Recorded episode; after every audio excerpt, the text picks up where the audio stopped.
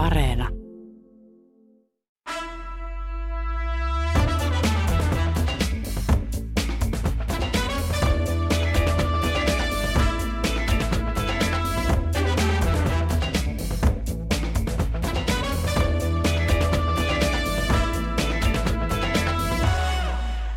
Tästä alkaa suora lähetys Helsingin Pasilasta. Minä olen Pia-Maria Lehtola. Tämä ohjelma on Kulttuuri Ykkönen ja perjantain tapaan tänään on Perjantai-studio, jossa keskustelemme viikon ajankohtaisista kulttuuriaiheista ja ilmiöistä. Antiikki- ja Design-lehden päätoimittaja Mirva Saukkola, liikemies Sami Kuusela ja filosofi Tuomas Nevanlinna lämpimästi tervetuloa. Kiitos. Kiitos. Ja tähän alkuun mun täytyy avautua yhdestä asiasta. Mä tulin raitiovaunulla tänne tänään. Ja siellä mua ihmetytti, siellä oli pieni kirahvin pentu laitettuna johonkin kääreeseen. Mä rupesin heti googlaamaan, että Korkeasaaressa ei ole kirahveja. Niin mitä ajattelette, mistä tämä johtuu, että pientä kirahvin poikasta kuljetetaan raitiovaunussa? Niin, yleensä mulla on ollut se käsitys, että eläinkuljetukset hoidetaan jollain muulla tavoin kuin Helsingin julkisella liikenteellä. Vasitenkaan kirahveja on harvemmin nähnyt, nähnyt siellä. Ehkä se oli ukrainalainen kirahvi, joka sai ilmaiseksi matkustaa. Mutta ää, mielenkiintoinen tapaus. Se oli siis pentu, vaiko Kyllä, poikanen? Kyllä, poikanen, Mikä, mm, mm, pieni kokoinen. Mikä on korrekti ilmaus? Mitä muuta? Tapahtukohan toi oikeesti? Aprillia, aprillia, Sami Kuusela. No niin. Mä vähän epäilin tätä. Nyt mä, nyt mä joo. taas haluan sanoa yhden Joo, asian. joo. Se on se, että mä pidän aprillipäivästä aprillia.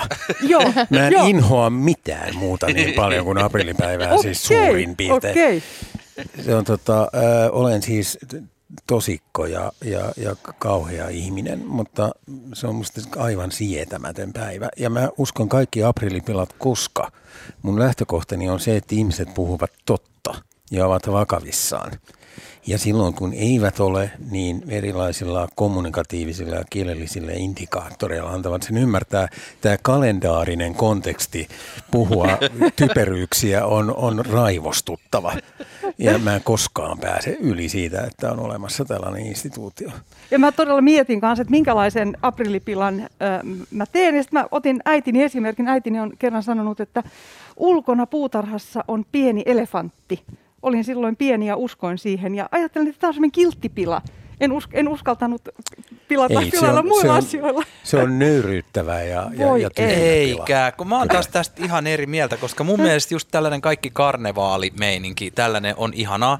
Jengihan on silleen heti, että joku, että vappu, mä inhoon sitä, se on amatöörien juhla. Musta se on silloin, silloin eni, eh, mahdollisimman moni ihminen bailaa, Mut joka vappuna, tarkoittaa, että se on vappuna ei tarvitse niinku valehdella tai epäillä, että muut valehtelevat. Niin joo, sä oot semmoinen totuusmäen mies. Joo, mä oon totuusmäen mies. Mites Mirva, aprillipilat? Äh, sanotaan, että tää sun pikku kirahvi ei mennyt mulla läpi, eikä mennyt Samillakaan. Tuomas oli ainoa, jolla se meni Kyllä. läpi. Äh, nyt mä, it, koko kansa And it speaks for me. mä itse yritin aamulla tehdä sellaisen, että äh, mun puoliso oli lähtenyt aikaisemmin töihin ja sitten mä lähetin hänelle tekstiviestin, jossa mä sanoin, että takapihalla on hirvi, pitäisikö soittaa pelastuslaitos paikalle. Okei. Mutta tota, niin hän tajusi heti, että aprillipila, eli se ei mennyt läpi. Eli tällaiset eläinmetaforat ja eläinpilat ovat... Eläinpilat menevät selkeästi Toimiva, joo. parhaiten läpi. Joo. Ei se ollut metafora, se oli vale. Se oli vale. Oi kauheeta. No niin, mutta lähdetään ihan nyt totuuden, to- totuudellisiin aiheisiin. Ja mä oon Hyvä. kyllä iloinen kuitenkin, Voiko että sä luottaa? uskoit mua. Voiko luottaa? Nyt voi luottaa. Kansainvälistä nykytaidetta esitteleviä ARS-näyttelyitä on järjestetty Suomessa vuodesta 1961 lähtien. Ja moderni taide tuli Suomeen aika hitaasti, koska pitkään pelättiin, saadaanko Suomeen ollenkaan kansainvälistä, rohkeaa, yllättävää nykytaidetta. Ja tosiaan kylmän sodan aikana oli pelkona, että Suomi jäisi kulttuurityhjiöön idän ja lännen väliin. Ja tämän jälkeen näyttelyt ovat aina hämmentäneet, puhuttaneet. Ja voi sanoa, että siellä on ollut paljon nykytaidetta pelle pelottomien siveltimestä. Näyttelyyn on syntynyt nyt ö, 15 täysin uutta teosta. Esimerkiksi ranskalainen Lord Provost työstää naiseutta äitiyttä ja saunakulttuuria käsittelevää teostaan aivan Helsingin kupeessa sijaitsevassa Espoon Hanasaaressa. Ja tässä on kysymys tällaisesta kohtukokemuksesta, ihmiskehon lämpötilaa huokuvasta tilasta. Ja tosiaan tämän ARS 22 teemana on hyvin paljon empaattisuus, inhimillisyys. Eli ei tällä kertaa tällaisia hurjia esimerkiksi ihmisten eritteistä tehtyjä, ää, koneessa tehtyjä erilaisia seoksia, mikä on ollut muotia yhdessä Arsissa. Nyt kysymykseni on, Kiasma avaa ovensa ensi viikon perjantaina Ars 2022 näyttelyllä. Millaisia muistoja teillä on Arsin taiteesta? Mun on ehkä pakko sanoa, että mä, mä vähän häpeän sitä, että mä en tunne oikein nykytaidetta. Ja just tässä on vähän sama tossa, että me muistetaan se 95 vuoden, josta on jo jonkun, jonkun verran aikaa. Siitä on siis niinku 27 vuotta. Niin me muistetaan just se nykytaiteesta meille tulee kuva, että tota, joo, se on sitä, että, että siellä niinku laittaa pissaa, kakkaa ja jotain muuta johonkin tehosekottimeen. Se, se oli samanlainen jännä juttu, mikä tuosta tulee mieleen, tulee myös, että esimerkiksi niinku Teemu Mäki, niin, eh, niin kuin sellainen niin kuin kaltaiseni juntti ei muista hänen taiteestaan mitään muuta kuin sen kissan tappovideon. Tai teatteri on vieläkin sitä, että Jumalan teatteri heittää kakkaa ihmisten päälle. Se on jännä juttu, miten tällaiset niin kuin stigmatisoi ja niin kuin ne säilyy meidän tällaisessa kollektiivisessa muistis ikuisesti. Mm-hmm. Kerran kun laitat pissaa ja kakkaa tehosekottimeen, niin se pilaa koko nykytaiteen maineen. Onko sinä sitä vappumeininkiä, sitä karnevaalia, josta Sami Kuusela pidät? No, varmaan on. Ja siis, ja, ja, ja tota, en ihan ymmärrä suoraan sanoen, en, koska en ole niin harrastunut nykytaiteeseen, niin myönnän olevani juntti. Okei, mutta onko tämä nyt Ars, teidän mielestä, onko se, kun kuuntelee Sami Kuusela tässä, niin onko se semmoista vautaidetta tai semmoista huitaidetta? Mitä ajattelette? Tuomas Nevala. Ars ei ole sama kuin nykytaide, eikä nykytaide Ars. Arsilla on varmasti paikkansa, mutta tarttuisin tuohon, ää, mitä Sami Kuusela sanoi ää, tästä, että hän ei ymmärrä. Ja tämän, tämän näinhän sanotaan usein nykytaiteen kohdalla, ää, että sitä on vaikea ymmärtää. Musta pikemminkin nykytaidetta silloin tällöin vaivaa aivan päinvastainen tauti, joka on se, että sitä on aivan liian helppoa ymmärtää. On paljon sellaisia teoksia, jotka on niin yhden jujun, eräänlaisen mm. käsitaiteellisen kikan. Arvoisia, mm. joka on, saattaa olla nokkelaa ja tuottaa hetken tyydytystä. Joten mä siis ehdottomasti kaipaan enemmän nykytaiteen teoksia, joita on vaikeaa ymmärtää. Toinen kuuluisa yleisön osasto Quip – nykytaidetta kohtaan on se, että jokainenhan pystyisi tuohon. Nyt on muistettava, mistä tämä nykytaiteen linja tai perintö lähtee, joka on vanha ensimmäisen maailmansodan aikaan kukoistanut avantgarde-liikehdintä ja mm. sen erilaiset jatkumot. Siellähän pointtina oli nimenomaan se, että jokainen pystyy tähän. Ideana oli nimenomaan vapauttaa kaikkien ihmisten luovuus ja se, että jokainen pystyy tuomaan maailmaan jotakin, jota siinä ei ennen ole ollut. Joten siis tässä kolkutetaan avoimeen oveen. Tervetuloa tekemään, kuulkaas kaikki nykytaidetta ja, ja näin. Ö, tässä on tietysti se, että niin kauan kuin ammattitaiteilijoiden ammattikunta on olemassa, niin, niin ö, tämä ero niin kuin tulee tietyllä lailla pysymään ja ehkä on oikeutettuakin kysyä, että – että missä, mi, miksi sitten tällainen ero vallitsee, mutta se avantgarden idea ei tosiaankaan ehkä ollut se, että kaikista tulee ammatiltaan taiteilijoita, vaan pikemminkin, että tämä, tämä ero suhteellistuu. Mirva Saukkola, mikä on suhteesi Arssiin? Odotatko kovasti? Odotan, koska minusta Ars on aina ollut myöskin, tietenkin se on katsaus nykytaiteeseen, mutta se on aina ollut, nyt Sami on tässä monta kertaa maininnut sanan karnevaali, niin se on ollut tavallaan tämmöinen karnevalistinen heittäytyminen siihen, että mitä taiteessa tapahtuu nyt. Ja Arsin ympärillä on aina ollut kauhean kiinnostavia tapahtumia. Ja Ars on aina ollut sellainen, jos ajatellaan avajaisia ja siihen liittyviä, liittyviä tapahtumia, niin Ars on aina ollut sellainen niin kiva paikka tavata ystäviä ja Ää, kaikki yrittää keskustella taiteesta järkevästi ja älyllisesti, ää, harvoin siihen kykenemättä, mutta että niin jokainen voi ihmetellä ja hölmistellä sitä Arsin ää, kokonaistarjontaa siinä samalla. Eli kun kuuntelen sinua, tulee sellainen että Arsi, Arsi mata, madal, se kynnys madaltuu, että me kaikki voimme reagoida ja puhua. Nimenomaan. Että Arshan ei koskaan ollut kauhean vaikea siinä mielessä. Sehän on nimenomaan sellainen, mihin mennään kummistelemaan mist, milloin mitäkin asiaa. Sami mainitsi just tämän vuoden 1995 ja nämä tehosekottimissa olevat jotkut veret ja muut vastaavat.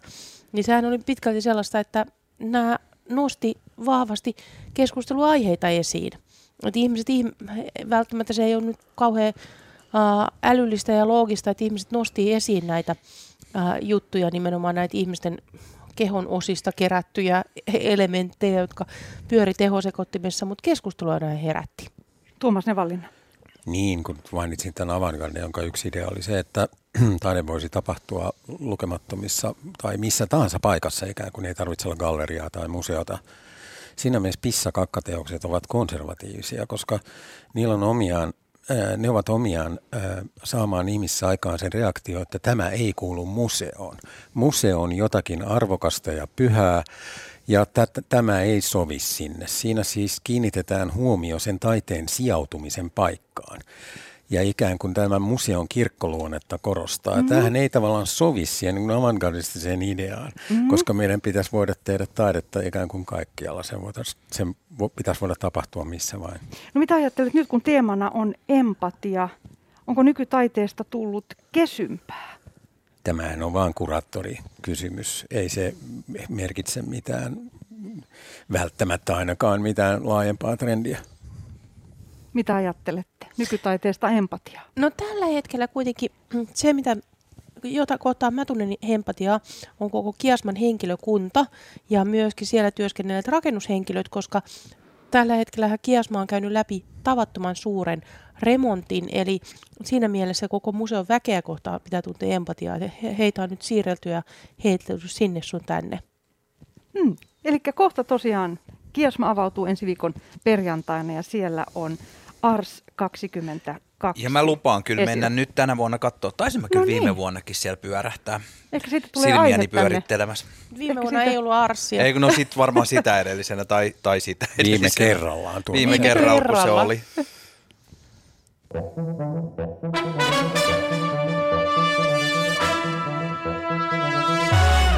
Kulttuuri Ykkösen perjantaistudio meneillään Helsingin Pasilassa suora lähetys. Minä olen Pia-Maria Lehtola. Keskustelemassa ovat Mirva Saukkola, Sami Kuusela ja Tuomas Nevan Linna. Sami Kuusela, nyt on sinun vuorosi. Mistä haluat puhua tänään? Mä haluan puhua myös tabusta, joka vähän liittyy tuohon noihin ARS-keskusteluihin myös näihin siis ikuisiin jankutuksiin. Ö, tota, yksi iso tabu meillä on niin kuin oikea tai ainakin oikealta näyttävä väkivalta, joka tapahtuu vaikkapa suorassa lähetyksessä. Ja sehän tapahtui tuossa sunnuntai- ja maanantai välisenä yönä, kun oli Oscar Gaala, niin näyttelijä Will Smith ää, tota, nousi lavalle ja läimäs aika härskin ja aika tällaisen niin kuin Will Smithin vaimoa, tota, vaimon sairautta pilkkaa, pilkannutta tota, koomikkoa avokämmenellä naamaan. Ja sehän nyt sinänsä on aika järkyttävä, järkyttävä näky varmaan sellaisessa ympäristössä, että se on just sama kuin, että, että tuodaan joku tällainen niin kuin, äh, alhainen teos jonnekin äh, tota, museoon, niin sitten se ympäristö ehkä teki siitä vielä räikeämmän jutun. Ja, ja mä, mä oon niin tässä nyt tämän koko viikon ihmetellyt sitä reaktiota, mitä se aiheutti ihmisissä. Että ihmisille on ollut, ne on ollut järkyttyneitä, sitä on tulkittu aivan valtavan yli mun mielestä yhteiskunnallisesti. Et esimerkiksi tota, jotkut on väittänyt, että hän ei löynyt pelkästään koomikkoa, myös kaikkia miehiä ja naisia ja veti myös avokämmenellä koko viihdeteollisuutta ja mustien yhteisöä. Ja se tota, tästä on nyt ollut sellainen niin kuin kilpajuoksu, kuinka paljon me yhdestä avokämmen läimäsystä, joka sinänsä ei ole vaarallinen, sen tarkoitus on häpästä, mutta se ei ole sille niin kuin vahingoittamistarkoitus, niin että miten se, miten, miten, miten, miten, miksi mik, miksi me jäätiin jumiin tuohon asiaan? Mitä siinä tapahtuu?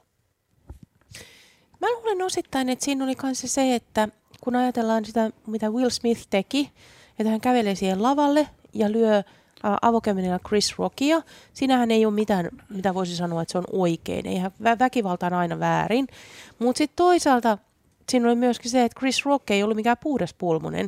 Että sehän oli aika karmea juttu, että hän tosiaan pilkkaa tätä Will Smithin vaimoa, jolla on autoimmuunisairaus, jonka takia hän on menettänyt nyt hiuksensa ja minkä takia hän on ajellut hiuksen, päänsä paljaksi. Eli tämä oli vähän tällainen, niin kuin, että huonosti käyttäytyvät, nahistelevat pikkupojat ää, kaiken kaikkiaan keskenään saa aikaan tämmöisen skandaalin. Et siinä ei ollut, kukaan ei käyttäytynyt hyvin, kukaan ei käyttäytynyt oikeudenmukaisesti. Tässä ei ollut oikeastaan mitään, niin kuin, mitään mitä voitaisiin kokea myönteisenä. Tuomas Nevalinen. Niin vähän en, en siis koskaan katso Oskareita, en tiedä katsoako Suomessa kukaan muukaan. Mä, Kyllä mä ainakin katselen, mä, jos mä sille... katson mieluummin puu, puu, tota, vesilammikon kuivumista keittiön puutasolta. Siinä on kaksi etua Oskareihin nähden. Toinen on se, että se etenee koko ajan johonkin mm. kohti tavoitetta ja toiseksi se tavoite jollain tavalla odottelemisen arvoinen.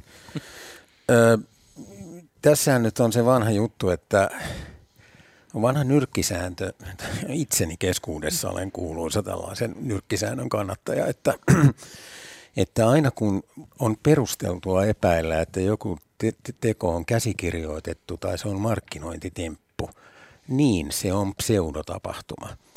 Ja tässä tapauksessa on, on kaikki selvää se, mitä mä nyt olen tästä juttuja vilkaissut, että, että, että ei tämä varmaankaan ollut siis käsikirjoitettu eikä tämä ollut markkinointitemppu yhtä kaikki, koko yleisö luuli, että se on sillä hetkellä, kun se tapahtui. Jopa Will Smith nauroi ensin.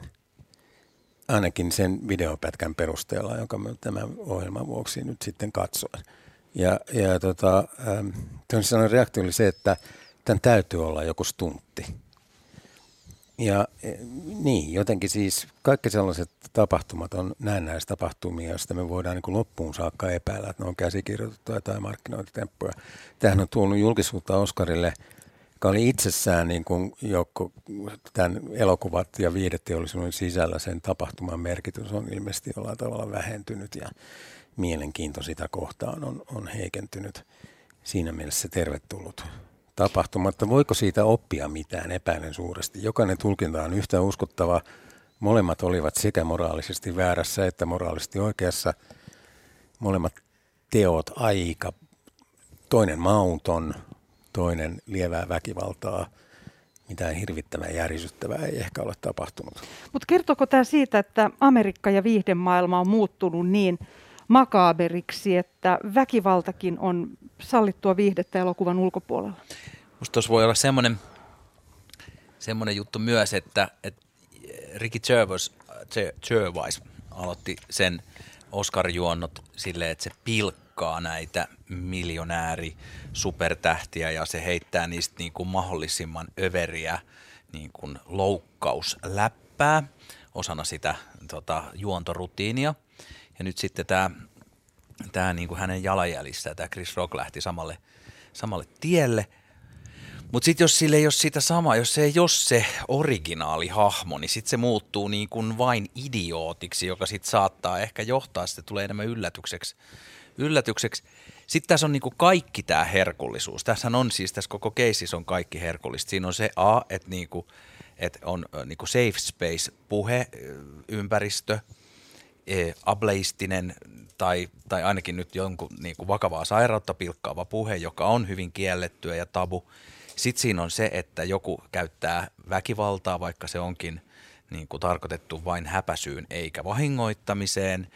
Sitten siinä on myös vielä se, että elämmekö me siinä maailmassa, jossa alfa uros nousee nöyryyttämään beettaa julkisesti, koska tämä on ö, loukannut hänen naarastaan, joka on sitten taas niinku äärimmäisen vanhan aikaista ajattelua. Että tässä kyllä oli syöttö ihan joka ikisen viisast, niinku internetviisastelijan lapaan tässä koko keisissä, ja sen takia tämä varmaan tulee puhuttaa meitä vielä ehkä yhtä kauan kuin Ars 95, ai, nyt, kun se vieläkin meitä puhuttaa.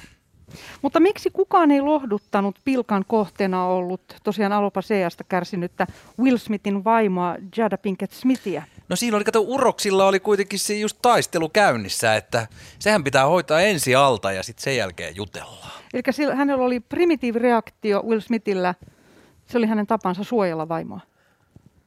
Entäs häntä hävetti se, että hän itsekin ensin nauroi. Mm. Niin. Ja, Leposohva amatöörin pieni tuikkaus täältä sivuvasemmalta. Ehkä tuossa voi olla jotain sellaista, että koska hän koki oman kunniansa, tullensa itse häpäistyksi, koska hänen naarastaan pilkattiin julmalla tavalla, jolloin hänen piti osoittaa, että minua ei häpäistä. Minähän olen alfauros. Mutta sitten toisaalta mun mielestä kiinnostava asia on myös se, että jos ajatellaan yhdysvaltalaista stand-up-komiikan kulttuuria ja sen kokonaisuutta, niin jos mietitään nimenomaan tämmöistä roasting-tyyppistä, äh, miksi sitä sitten voisi sanoa, ei varma, varmaankaan hassuttelua, koska se on, se on, niinku usein, pilkka, se on niinku hyvin julmaa, pilkkaa. niin siinä mielessä tietenkin miet, mietteet päätyy siihen, että tarvitaanko me sellaista roasting-kulttuuria. Onko se roasting-kulttuuri sitä, mitä niin kuin, mikä t- tässä ajassa on edes soveliasta, koska jos mietitään nimenomaan Jada Pinkett Smithia ja hänen ää, autoimmuunisairauttaan, minkä takia hän on menettänyt hiuksensa, niin onko siinä mitään hauskaa tehdä tästä, ää, tästä sitten tällainen jonkinlainen ää, vitsi, mitä Chris Rock teki. Et siinä mielessä niin kun en sympatiseeraa Will Smithia, ymmärrän, että väkivalta aina väärin, mutta kuten tuossa alussa jo sanoin, niin mun mielestä tämä oli tällainen tilanne, missä kukaan ei ollut oikeassa. Mm, ja, ja, mm. Mutta sitten sit siinä on semmoinen, mä muistan joskus aikoina, kun itse harrasti vähän näitä tota, niin kuin väkivaltaa jotenkin niin kuin, tu, turvallisemmassa ympäristössä niin kuin harjoittavia lajeja, niin kuin kamppailulajeja, niin se on aikamoinen se kynnys, että ensimmäisen kerran kun joku lyö naamaan, kun se on semmoinen, se on iso tabu ja se, si, siinä on niin kuin suurempi henkinen käsittely siinä. Et, ja sitten jos, vielä jos sen näkee tolleen livenä ja se ei ole, ole feikki, me ollaan niin kaukana siitä, me ollaan kaukan, ka, kaukana väkivallasta ja, ja, ja jo, jo, joku, joku, joku on myös siinä, se on, se on niin suuri tabu, että kun se rikotaan tuollaisessa pyhässä ympäristössä, niin sitten kaikkihan pelkää sitä, että nyt tämä lähtee ihan lapasesta, että nyt kaikkia stand-up-koomikoita läiskitään nyt tuolla, että nyt, nyt, niinku, nyt on ketsuppipullo auki ja nyt, nyt kohta veri roiskuu, tai ainakin tekoveri, eli ketsuppi. Mutta sitten toisaalta kun ajatellaan nimenomaan sitä Will Smithin reaktiota, mitä en missään nimessä puolustele väkivaltaa aina Sä väärin. vähän kuulostat, että se jo vähän puolusteletkin sitä, ja sekin on ok.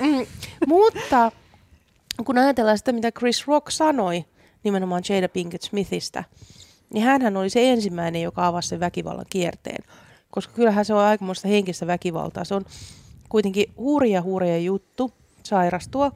Ja tosiaan kun ajatellaan niin kuin länsimaisessa kulttuurissa, miten niin kuin suhtaudutaan naisen hiuksiin.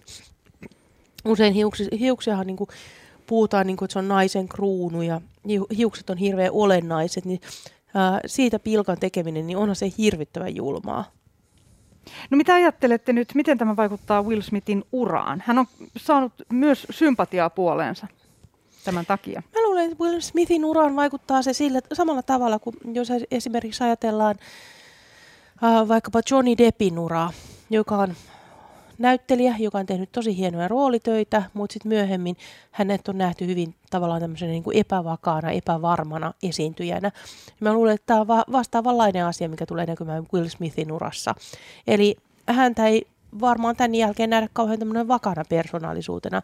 Eli hänet nähdään vähän tällaisena, niin kuin, että hän on ikään kuin ladattu ase, josta on poistettu varmistin. Mm, Tuomas Nevanlinna, mitä, mitä ajattelet? En minä en osaa sanoa. Minä, mä en tiedä, miten siellä rekrytoidaan ihmisiä noita hämäriä miljoona bisneksiä jossain kabineteissa, josta minä olen tähtivuosien päässä. Mutta ainakin, ainakin yllättävä tapahtuma. Nyt on Woke ja Me Tookin varmaan kohta reagoivat tähän. Ai, Woke ja Me Too, millä niin. lailla?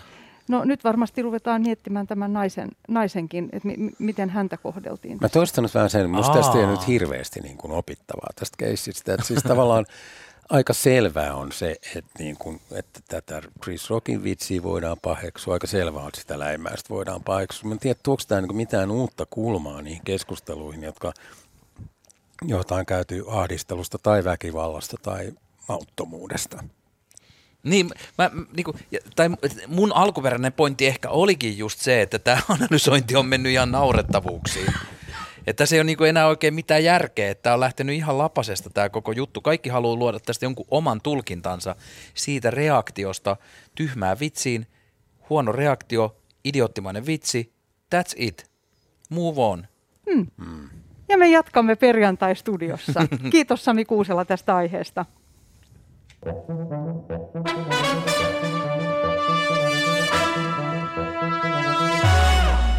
Nyt on Tuomas Nevanlinnan vuoro. Millaisesta filosofisesta aiheesta haluat tänään meille puhua? No mä ajattelin puhua nyt sananvapaudesta, joka on vaikea aihe tunnetusti. Öö, sananvapaus käsitetään yleensä niin, että se tarkoittaa lähtökohtaisesti sitä, että kuka tahansa voi sanoa mistä tahansa, mitä tahansa. Ja sitten kun samaan hengenvetoon tunnustetaan, että ehkä ihan näin se ei voi mennä, niin sitten ajatellaan, että sananvapaudella pitää sitten sen lisäksi olla tiettyjä rajoituksia. Että esimerkiksi vihapuheen tai kunnianloukkausten osalta voi ottaa sietämättömiin seurauksiin se, että, että kuka tahansa saa sanoa julkisesti mistä tahansa mitä tahansa. Eli että sananvapaus on tavallaan käsitteeltään jotain absoluuttista – ja sitten on rajoituksia, joiden avulla on välttämätöntä hieman tinkiä tästä ehdottomasta sananvapaudesta. Mä en niin kuin kelaisi tätä sananvapauden käsitettä lainkaan näin, vaan mä siis lähtisin siitä, että se on lähtökohtaisesti jotain niin kuin, niin, tätä absoluuttista vapautta, vaan mä sanoisin, että se on pikemminkin itseisarvo – ja samalla tavalla kuin ihmisarvo on. Immanuel Kantin kuuluisan muotoilun mukaan ihmistä ei saa koskaan kohdella pelkästään välineenä. Siis esimerkiksi palveluammatteissa olevia, niin me kohtelemme osittain välineenä. Taksin kuljettaja vie meidät jonnekin ja myyjä antaa meille tuotteen.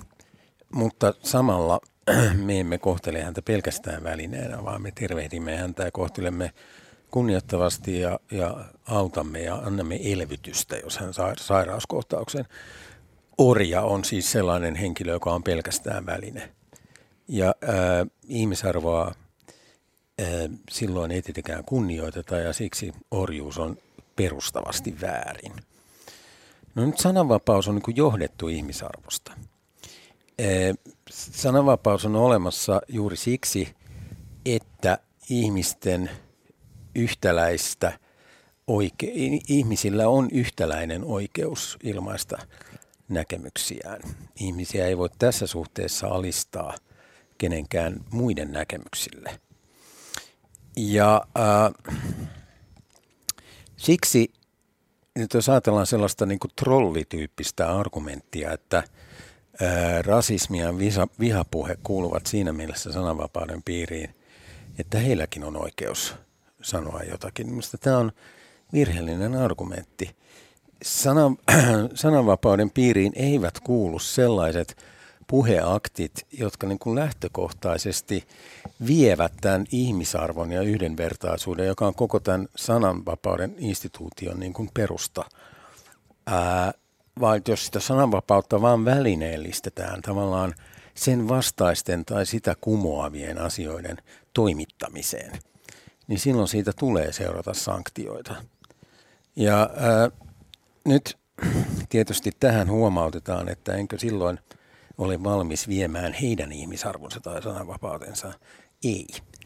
He ainoastaan syyllistyvät tällöin rikokseen – Rikollistakaan ei saa kohdella miten tahansa, eivätkä rikollisen kaikki ihmisoikeudet mene. Kun rangaistus on se sanktiot on suoritettu, kaikki ovat täysivaltaisesti voimassa. Ei saa sekoittaa sen enempää sensuuria ja kritiikkiä kuin sanktioita ja sananvapauden viemistä toisista, niin kuin toisiinsa. Ja siksi tämä uhriutuminen ja loukkaantuminen, jota niin kuin sananvapautta välineenään ää, käyttävät trollit harjoittaa usein, on jotenkin siis rasittavaa ja ällöttävää. Ja se ällöttää mua niin paljon, että mä silloin tällöin tunnen houkutusta tinkiä sananvapaudesta ja antaa heille sananvapautta hieman lisää, jotta he eivät uhriutuisi näin äänekkäästi. Ja tämä on siis nyt heikko sen tunnustamista, että lihani on tässä suhteessa heikko. Eli sä et halua tapella niitä vastaan, vaan annat niiden vahuutaa vai, vai mitä sitä No ei kun tarkoitan, niin, siis tarkoitan sitä, että tämä trollaaminen omasta sananvapaudesta, siis ensin sananvapauden trollaaminen ja sitten uhriutuminen siitä, se on niin, niin, niin, niin raskas ja, ja, ja tota, monien silmissä niin uskottava argumentti, että olisin valmis siis luopumaan tai tinkimään sananvapaudesta ja antamaan sitä heille hieman lisää, jotta tämä ilmiö vähenisi. Ymmärrätkö? Mutta antaa trolle... Sami. Mä yritän ymmärtää. Me Siis toisin sanoen- kyllä kärryltä pikkusen. Joo, no mä, mä arvasin sen. Tämä on vähän mutkikas tämä argumentti. No niin, mä sanon siis, ää, muotoilin uudestaan. Ää, sanotaan, että joku ää, käy, on, esittää rasistista vihapuhetta. Joo. Ja sitten ää, häntä paheksutaan siitä, sitten hän uhriutuu, että tämä on sensuuria. No tämä on ensimmäinen virhe. Se ei ole sensuuria, se on kritiikkiä. Muut myöskin käyttävät sananvapauttaan. No sitten hän uhriutuu, että hän, häntä vastaan ollaan sommittelemassa jotain ää, syytteitä ja että hänellä ei ole nyt sananvapautta ja kun muilla on ja tämä on väärin ja muuta. Ja yritin tässä äsken perustella, että sellaiset puheaktit, eh, jotka perustuvat sananvapauden välineellistämiseen sikäli, että sitä käytetään ihmisarvon tai yhdenvertaisuuden vastaisiin ää, tarkoituksiin, niin se on sananvapauden vastaista, koska sananvapaus perustuu näihin Mm. arvoihin ja se on suoraan johdettu niistä. Hmm, Mirva Saukkola, saitko kiinni?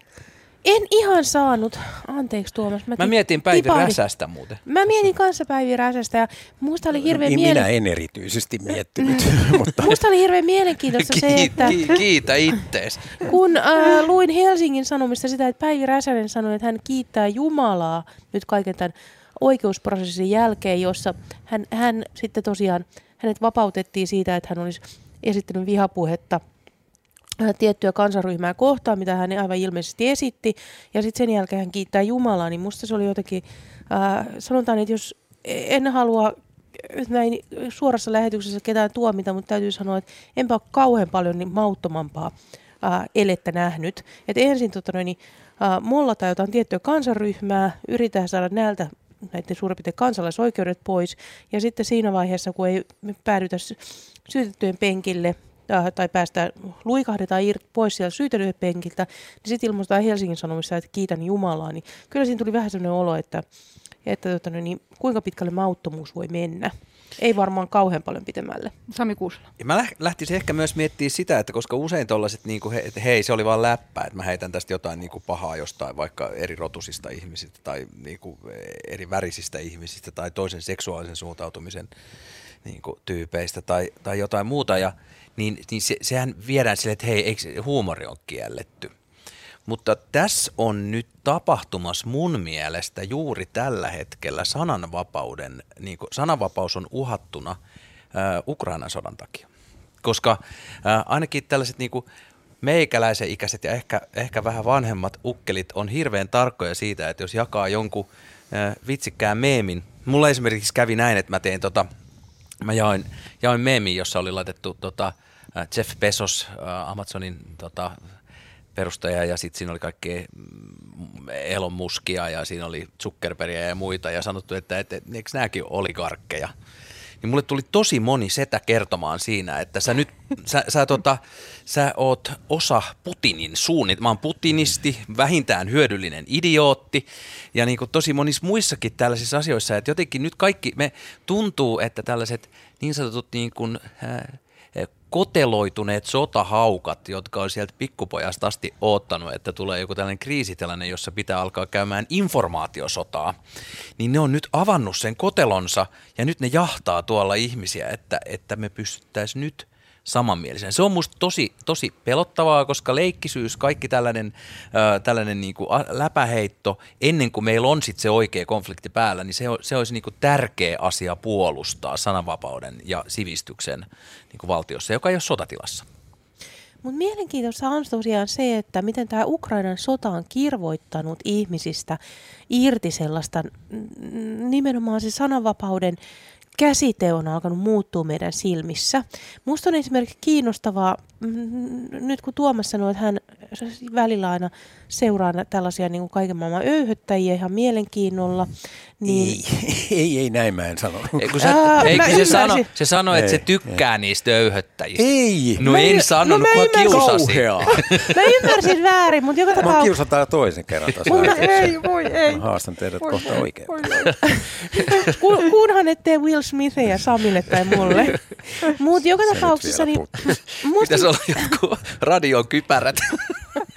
Minusta niin mielenkiintoista esimerkiksi on se, että mä oon päätynyt välillä seuraamaan tällaista hashtagia kuin Stop Hating Russians, mikä on sen hashtagi takaa löytyy sosiaalisesta mediasta tosi mielenkiintoisia erilaisia postauksia. Osa on sellaisia, mitkä on tosi järkeviä, miellyttäviä, missä puhutaan siitä, että venäläinen kulttuuri on monivivahteista, arvokasta, venäläiset ihmiset kaikki ei tue Putinia ja niin edelleen. Ja sitten siellä on niitä käsittämättömiä öyhöttäjiä. Ja siinä huomaa sen, että saman hashtagin taakse ää, piiloutuu monenlaisia erilaisia ihmisiä, monenlaisia erilaisia mielipiteitä.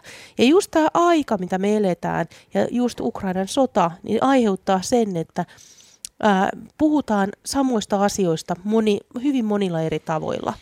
Että osa menee sinne niin kuin öyhytyksen puolelle ja osa on sitten taas hyvin asiallista. Itseäni, kun kuuntelin Tuomas Nevallinnaa tässä alussa, tarkasti kuuntelin, niin, niin mietin sitä, että vapaa tahto, mistä me tiedämme sananvapaus ja vapaa tahto, mistä me tiedämme, tiedämme sen sananvapauden takana olevasta totuudesta? Että onko se näyttelemistä? Tarkoitatko sitä, ovatko nämä puheaktit ikään kuin aitoja? Niin. Mistä me sen tiedämme? Ja, ja esimerkiksi tuli mieleen myös, miten eri maat suhtautuvat sananvapauteen. Mitä se kertoo? Mutta eka kysymys ensin. No, en minä tiedä, miten sen erottaa. Ei varmaankaan ole mitään lakmustestiä, jolla sen voi erottaa. Sinänsä, jos puheakti ei ole aito, niin silloin se, sekin kuuluu sananvapauden välineellistämisen piiriin. Se on vähintään paheksuttavaa. Tuskin sentään kuitenkaan juridisen sanktion alaista toimintaa. Äh, niin, onko sulla mielessä joku esimerkki tällaisesta tapauksesta, jossa epäröisimme nimenomaan sitä, onko puheakti aito. Tuli mieleen esimerkiksi, kun puhuit sananvapaudesta ja tro- trolleista.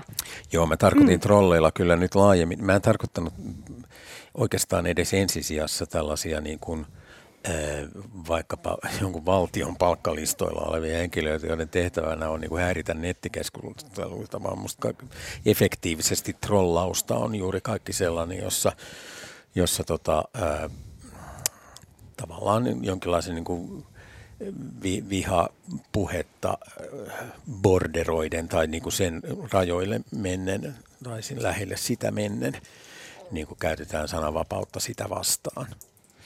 Mulla on tuosta niin esimerkki jotenkin, mä ajattelen, muistatteko sen vielä, nyt tässä on tapahtunut kaikkea, tämän Convoy Finland, kun tultiin tota hulinoimaan, joka otettiin täältä Kanadasta.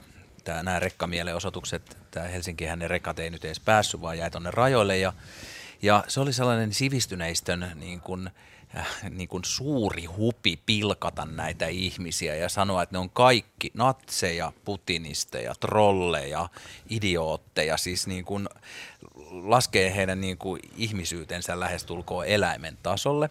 Ja tässä on nyt ollut, kä- mä, mun, mulla on tässä teoria, jota mä ajattelen, että kun varsinkin kun tuli korona, niin silloin, silloin ensiksi alettiin puhua siitä, että valetieto ja sitä pitää vastustaa. Sen jälkeen tuli niin kuin harhaanjohtava tieto, jota lähdettiin vastustaan.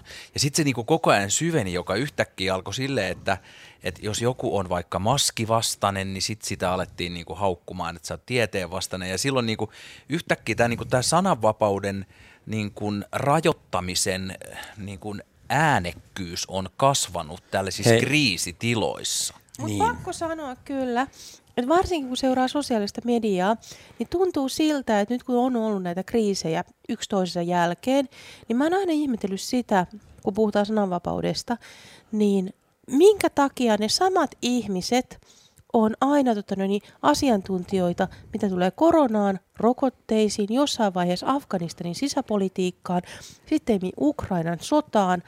Niin se on jännä, että tota, niin Varmaan saa just kiihoketta siitä, että on eri mieltä tietysti aika monet mm. Mm. Et siinä mielessä se on mun mielestä mielenkiintoinen juttu, että siellä on aika usein nämä samat ihmiset kirvoittaa ää, kielen kantansa ja alkaa sitten tota, niin, ää, kommentoimaan erilaisia asioita. Tavallaan se kuuluu somen ja ehkä hmm, laajemmin sananvapauden luonteeseen, että jokainen erässä mielessä on asiantuntija. ja, ja se on niinku se pointti. Mutta ää, niin kuin jossain määrin vähintään oikeutettu analyysinsä julkisen esittämiseen. Mutta tota, ää, niin, musta Sami, sun argumentissa ehkä nyt vähän tultiin lähelle sitä, että se, sekoitetaan sensuuri ja kritiikki toisiinsa. Mm. Siis että ää, mm. ky- kyllähän meillä on niin mahdollista kritisoida maskikriitikkoja aivan yhtä äänekkäästi kuin he. Tota, Mutta onhan sosiaalisen median siis niinku palvelut Ei kai esimerkiksi kukaan ole. poistanut niinku, tota, niin, faktabaari.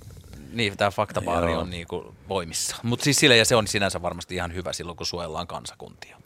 Kiitos Tuomas Nevallina tästä aiheesta. Tästä varmasti jatkamme vielä perjantai-studioiden kanssa tulevaisuudessakin.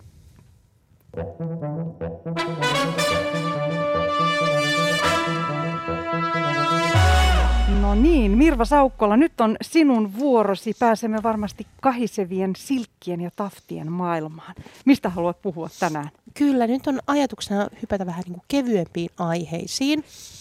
Eli, Älä Eska- aliarvioi meitä. eli, Voi olla vaikeita. eli eskapismiin ja pukudraamoihin.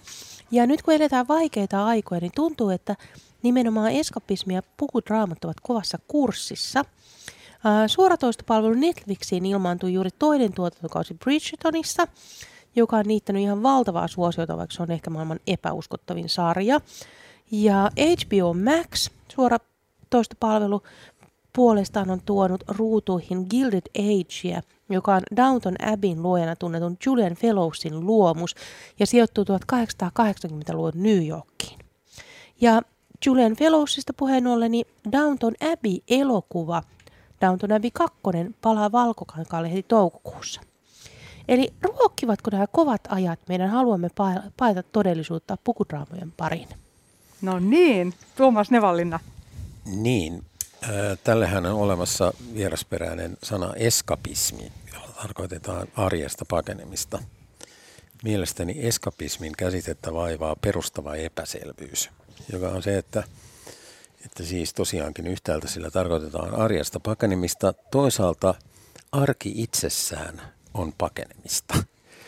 Jos me ajatellaan sitä, että arki perustuu rutiineihin, tapoihin ja tottumuksiin, tehdään asioita autopilotilla siten kuin on ennenkin tehty, ja vaaditaan jonkun erityinen niin kuin arjen kriisiytyminen tai katkos siihen, että me aletaan niin sanotusti kohdata tai pohtia joitakin perustavampia kysymyksiä, että nyt sitten eskapismin kriitikoiden mielestä kaiketi pitäisi pohtia. Ja tämä on mun mielestä se yksi ongelma siinä, Ö, mutta palaan muihin aiheisiin kohta, etteivät yksittäiset puheenvuorot veny liian pi- pitkäksi. Mu, mulla on sellainen, mä tosi usein kulutan just vaikka jotain Downton Abbey on musta ihana. Se on, se on just sen takia ihana, että siinä kuitenkin lopulta käy kaikki aika hyvin. Siinä niin kuin jollain lailla kuitenkin se selvitään. Sikäli ainutlaatuinen Niin. viidesarja. Niin, ja, ja sitten sit se on jotain, joka ei mitenkään kosketa minun arkielämääni. Ja mun mielestä sellaiset asiat on mahtavaa Niin kun, se on, sitten, on se sitten sitä eskapismia, on se sitten mitä tahansa. Tol, tollainen maailma, ja toihan on tosi suosittu esimerkiksi nyt suoratoistopalveluissa, niin siellähän rakennetaan nyt varsinkin kun digitaalinen teknologia mahdollistaa että luoda niin kuin kokonaisia kaupunkeja ja kaikenlaisia, että mennään jonnekin 1600-luvun Lontooseen. Ja se näyttää varmaan siltä, ainakin siltä niin kuin fantasialta, mikä meillä on siitä 1600-luvun Lontoosta. Ja kun se ei liippaa, se ei liippaa sitä arkea, joka on ehkä vähän ahdistavaa, niin mä väittäisin, että siinä voi olla kyllä – että me halutaan sukeltaa jonnekin muuhun maailmaan täysin vieraaseen meille, mutta samalla kuitenkin jollain lailla tutuks, tutu, tuttuun. Kyllä mä sanoisin tähän, että Downton Abbey, kun mäkin katsoin sen, se oli ihan viihdyttävä ää, tai koukuttava, niin kuin nykyisin mm. sanotaan. Ei siinä mitään, mutta ää, mä en yhtään yhdy tohon, että se on jotenkin niin kuin joku vieras maailma, johon me paetaan. Päinvastoin se oli niin kuin ideologinen kuvaus tietynlaisesta niin kuin – nykyaikaa koskevasta ideologisesta käsityksestä, joka, joka koskee sitä, että luokkayhteiskunnassakin kuitenkin niin kuin sosiaalinen nousu on mahdollista ja siellä otetaan autonkuljettajat hoviin ja, ja, ja, ja kaikkea muuta tällaista, joka on niin kuin historiallisesti täysin paikkansa pitämätöntä ja kaikkea muuta sellaista, jolloin siinä oli niin kuin siis aivan selvästi niin kuin nykyyhteiskuntaan liittyviä ideologisia panoksia aika vahvasti. Ja se maailma ei tavallaan suinkaan ollut niin kuin vieras, vaikka se oli tietysti niin kuin kermakakkua verrattuna niin ehkä se, se, se siihen sellainen, ruisleipään, jota me täällä elämme. Se kolonialistinen ja hyvinkin niin kuin yhteiskuntaluokka, niin kuin yhteiskunta oli jotenkin niin kuin kesytetty. Kyllä. Mutta, mm, mutta onko nämä pukudraamat teidän mielestä sosiologisia kurkistusaukkoja? Entisajan hierarkioihin on vapautunutta palvelusväkeä, nauravia kokkeja ja keittiöapulaisia ja, ja sitten aristokraattien joskus näsäviisasta keskusteluakin. Onko tämä sivistävää tällainen sosiologisessa no, mielessä? No kun sinne oli just nimenomaan musta tahallaankin ihan siis tuotu, tuotu nykyajan keskusteluita koskien sitten rotukysymyksiä esimerkiksi ja, ja, ja tällaisia – ja, ja sinne, sinne oli niin kuin, musta ihan niin kuin nykyajan keskusteluiden valossa niin kuin projisoitu tai siirretty tai käsikirjoitettu sinne historiaan kaikenmoista, jota siellä nyt ei välttämättä ihan siinä muodossa ollut. Eikä siinä nyt sinänsä mitään, mutta, mutta kyllä tämä nyt silti pisti silmään. Itse, itse mietin, mietin sitä, rakastan vaatteita ja muotia ja, ja siellähän on paljon esimerkiksi empire-mekkoja, missä on lyhyt yläosa ja hienoja kankaita ja, ja, ja näin. Ja, ja mietin, että onko tämä joku kaipuu myös viattomuuteen, viattomuuden aikaan ja viktoriaaniseen elämään? No tietyllä tavalla ehkä on, mutta mä mietin just esimerkiksi tätä Bridgetonia, mikä on ollut äärimmäisen suosittu.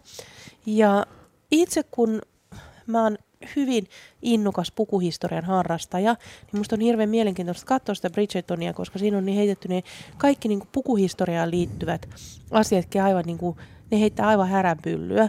Et siellä on suuri osa, mm, siinä eletään 1800 luvun alkua. Suuri osa niistä ihmisistä on puettu empire-tyyliin. Sitten siellä on yhtäkkiä kuningatar, joka patsastelee sellaisessa Maria Antoinette tyylissä, mikä, mitä kukaan ei Sehän olisi... on kuninkaiden universaali asu. Mm, mitä kukaan ei olisi käyttänyt enää 1820-luvulla. Eli se on pikkusen niin sellainen niin kuin aikuisten Disney-filmi, että kun ajatellaan tällaisia, niin kuin mitä pikkutytöt katsoo jotain Frozenia, missä on joku Elsa, jo, joka on he, Elsa ja Anna, jotka on heidän suuria idoleitaan, niin musta esimerkiksi tämä Bridgerton, niin tämä on niin kuin aikuisten Disney-filmi, vielä se... ihan lyhyt kommentti vaan tuosta viktoriaanisuudesta, että pitää muistaa, että viktoriaanisuus oli itse nostalgista tai kaipuuta. Eli siis sikäli, jos me kaipaamme viktoriaanisuutta, niin me olemme ikään kuin viktoriaanisia jossain välittömässä mielessä. Eli, eli että ei, ei ole mitään tämmöisiä viattomia aikoja, on vain aikoja, jotka kaipaavat menetettyä mm-hmm. viattomuutta. Mm-hmm. Toiseksi Sehän... sosiologiasta äh, vielä sen verran, että Mad Men hän oli sosiologisesti paljon tietysti tarkkanäköisempi ja mielenkiintoisempi, kun se oli sijoitettu aikaan juuri ennen kuin alkoi 60-luvun äh, ylioppilas- ja kansalaisoikeusliikkeiden liikehdintä, joka, joka sitten johti siihen joka on vaikuttanut paljon siihen, että miten me asioita, asioista puhutaan nykyään ja miten me niihin suhtaudutaan. Entä sitten vielä tämä pompöösi tunnelma, pölyttene, pölyttäneisyys ja tällainen museaalisuus, niin Mahtuuko sinne kuitenkin modernia erottisuutta? No ainakin kun katsoin sen Bridgertonin ensimmäisen kauden, niin mahtuu aika tavattomasti. sehän, oli yhtä loputonta, sehän oli yhtä loputonta seksikohtausta. Mä luin jostain... Pielustelua. Ilta... Joo, mä luin yhdestä ilta... jo, jommankumman iltapäivälehden äh, klikkiotsikosta tällaisen, kun, äh, kun joku tällainen filmitähti pariskunta, mies oli ihmetellyt naiselta, että katsoako se jotain niin kuin erottista elokuvaa ja nainen oli katsonut vain Bridgetonia. Eli, eli siinä, siinä ei sen kummallisemmasta ollut kyse, mutta se oli musta mielenkiintoinen juttu tuossa, että minkä Tuomas otti esille sen, että kun mietitään jotain viktoriaanista aikaa, niin mietitään usein tällaista niin kuin menneisyyteen palaamista. Ja sitten jos ajatellaan niin kuin viktoriaanista aikaa, niin sehän oli oikeastaan, niin kuin, jos ajatellaan mitä silloin tapahtui, niin sehän oli ihan hirvittävän aktiivista, energistä, eteenpäin vievä, mm, eteenpäin esimerkiksi teknologista kehitystä vievää aikaa. Et siellähän oli esimerkiksi rautatiet tuli silloin, silloin keksittiin sähkö, sä, kotitalouksia aloitettiin sähköistämään. Sehän oli oikeastaan niin kuin muutoksen aikaa, että ei se ollut sellaista niin kuin rauhallista fiilistelyä. Mutta nyt kun me katsotaan taaksepäin, niin me oletetaan, että se aika oli juuri nimenomaan jotain sellaista. Niin ja sitten onhan ne suomalaisiakin elokuvia, joita ohjataan silleen, että katsotaan, me palataan sinne aitoon 60-lukuun, jolloin niin kaikki oli jotenkin niin tosi aitoa ja värit kirkkaana. No ja, ja se, se, siihen taas liittyy helposti just se, että se on niin kuin, kun jotkut tekijät ovat olleet silloin lapsia tai nuoria, niin se tuntuu aidommalta. Tuossa tulee mieleen, mutta me ollaan, ehtiinkö vielä sanoa? Me ollaan tota noin, niin Tuomaksen kanssa tuossa kaupunkiympäristölautakunnassa eri puolueiden edustajina kyllä Helsingissä. Ja siellä on niitä aina niitä havainnekuvia ja nehän on jotenkin niinku vitsikkäitä. Ja monta kertaa nämä tällaiset on niinku havainnekuvia, nämä tällaiset sarjat. Niissä on niinku jotenkin sellainen niinku ideaalimaailma niinku laitettu. Siellä ei ole niitä tylsiä, lihavia, usein ei ole sairaitakaan ihmisiä läsnä. Eli mm. eska, eskapismia. Kiitos kaikille keskustelusta Mirva Saukkola, Sami Kuusela ja Tuomas Nevanlinna. Kiitos. Ja kiitos kaikille kuuntelijoille siellä radioidenne äärellä. Tässä oli tämän perjantain Kulttuuri Ykkösen perjantaistudio ja kanssani tätä lähetystä on ollut tekemässä Kulttuuri Ykkösen tuottaja Olli Kangassalo sekä äänitarkkailijana toimi Matti Littunen. Minun nimeni on Pia-Maria Lehtola ja maanantaina Kulttuuri Ykkösessä Jakke Holvas tarjoaa seuraavaa Mökkikausi alkaa. Sosiologian professori kertoo, mitä mökin alkeelliset olosuhteet opettavat asumisesta. Hyvää perjantain jatkoa teille kaikille.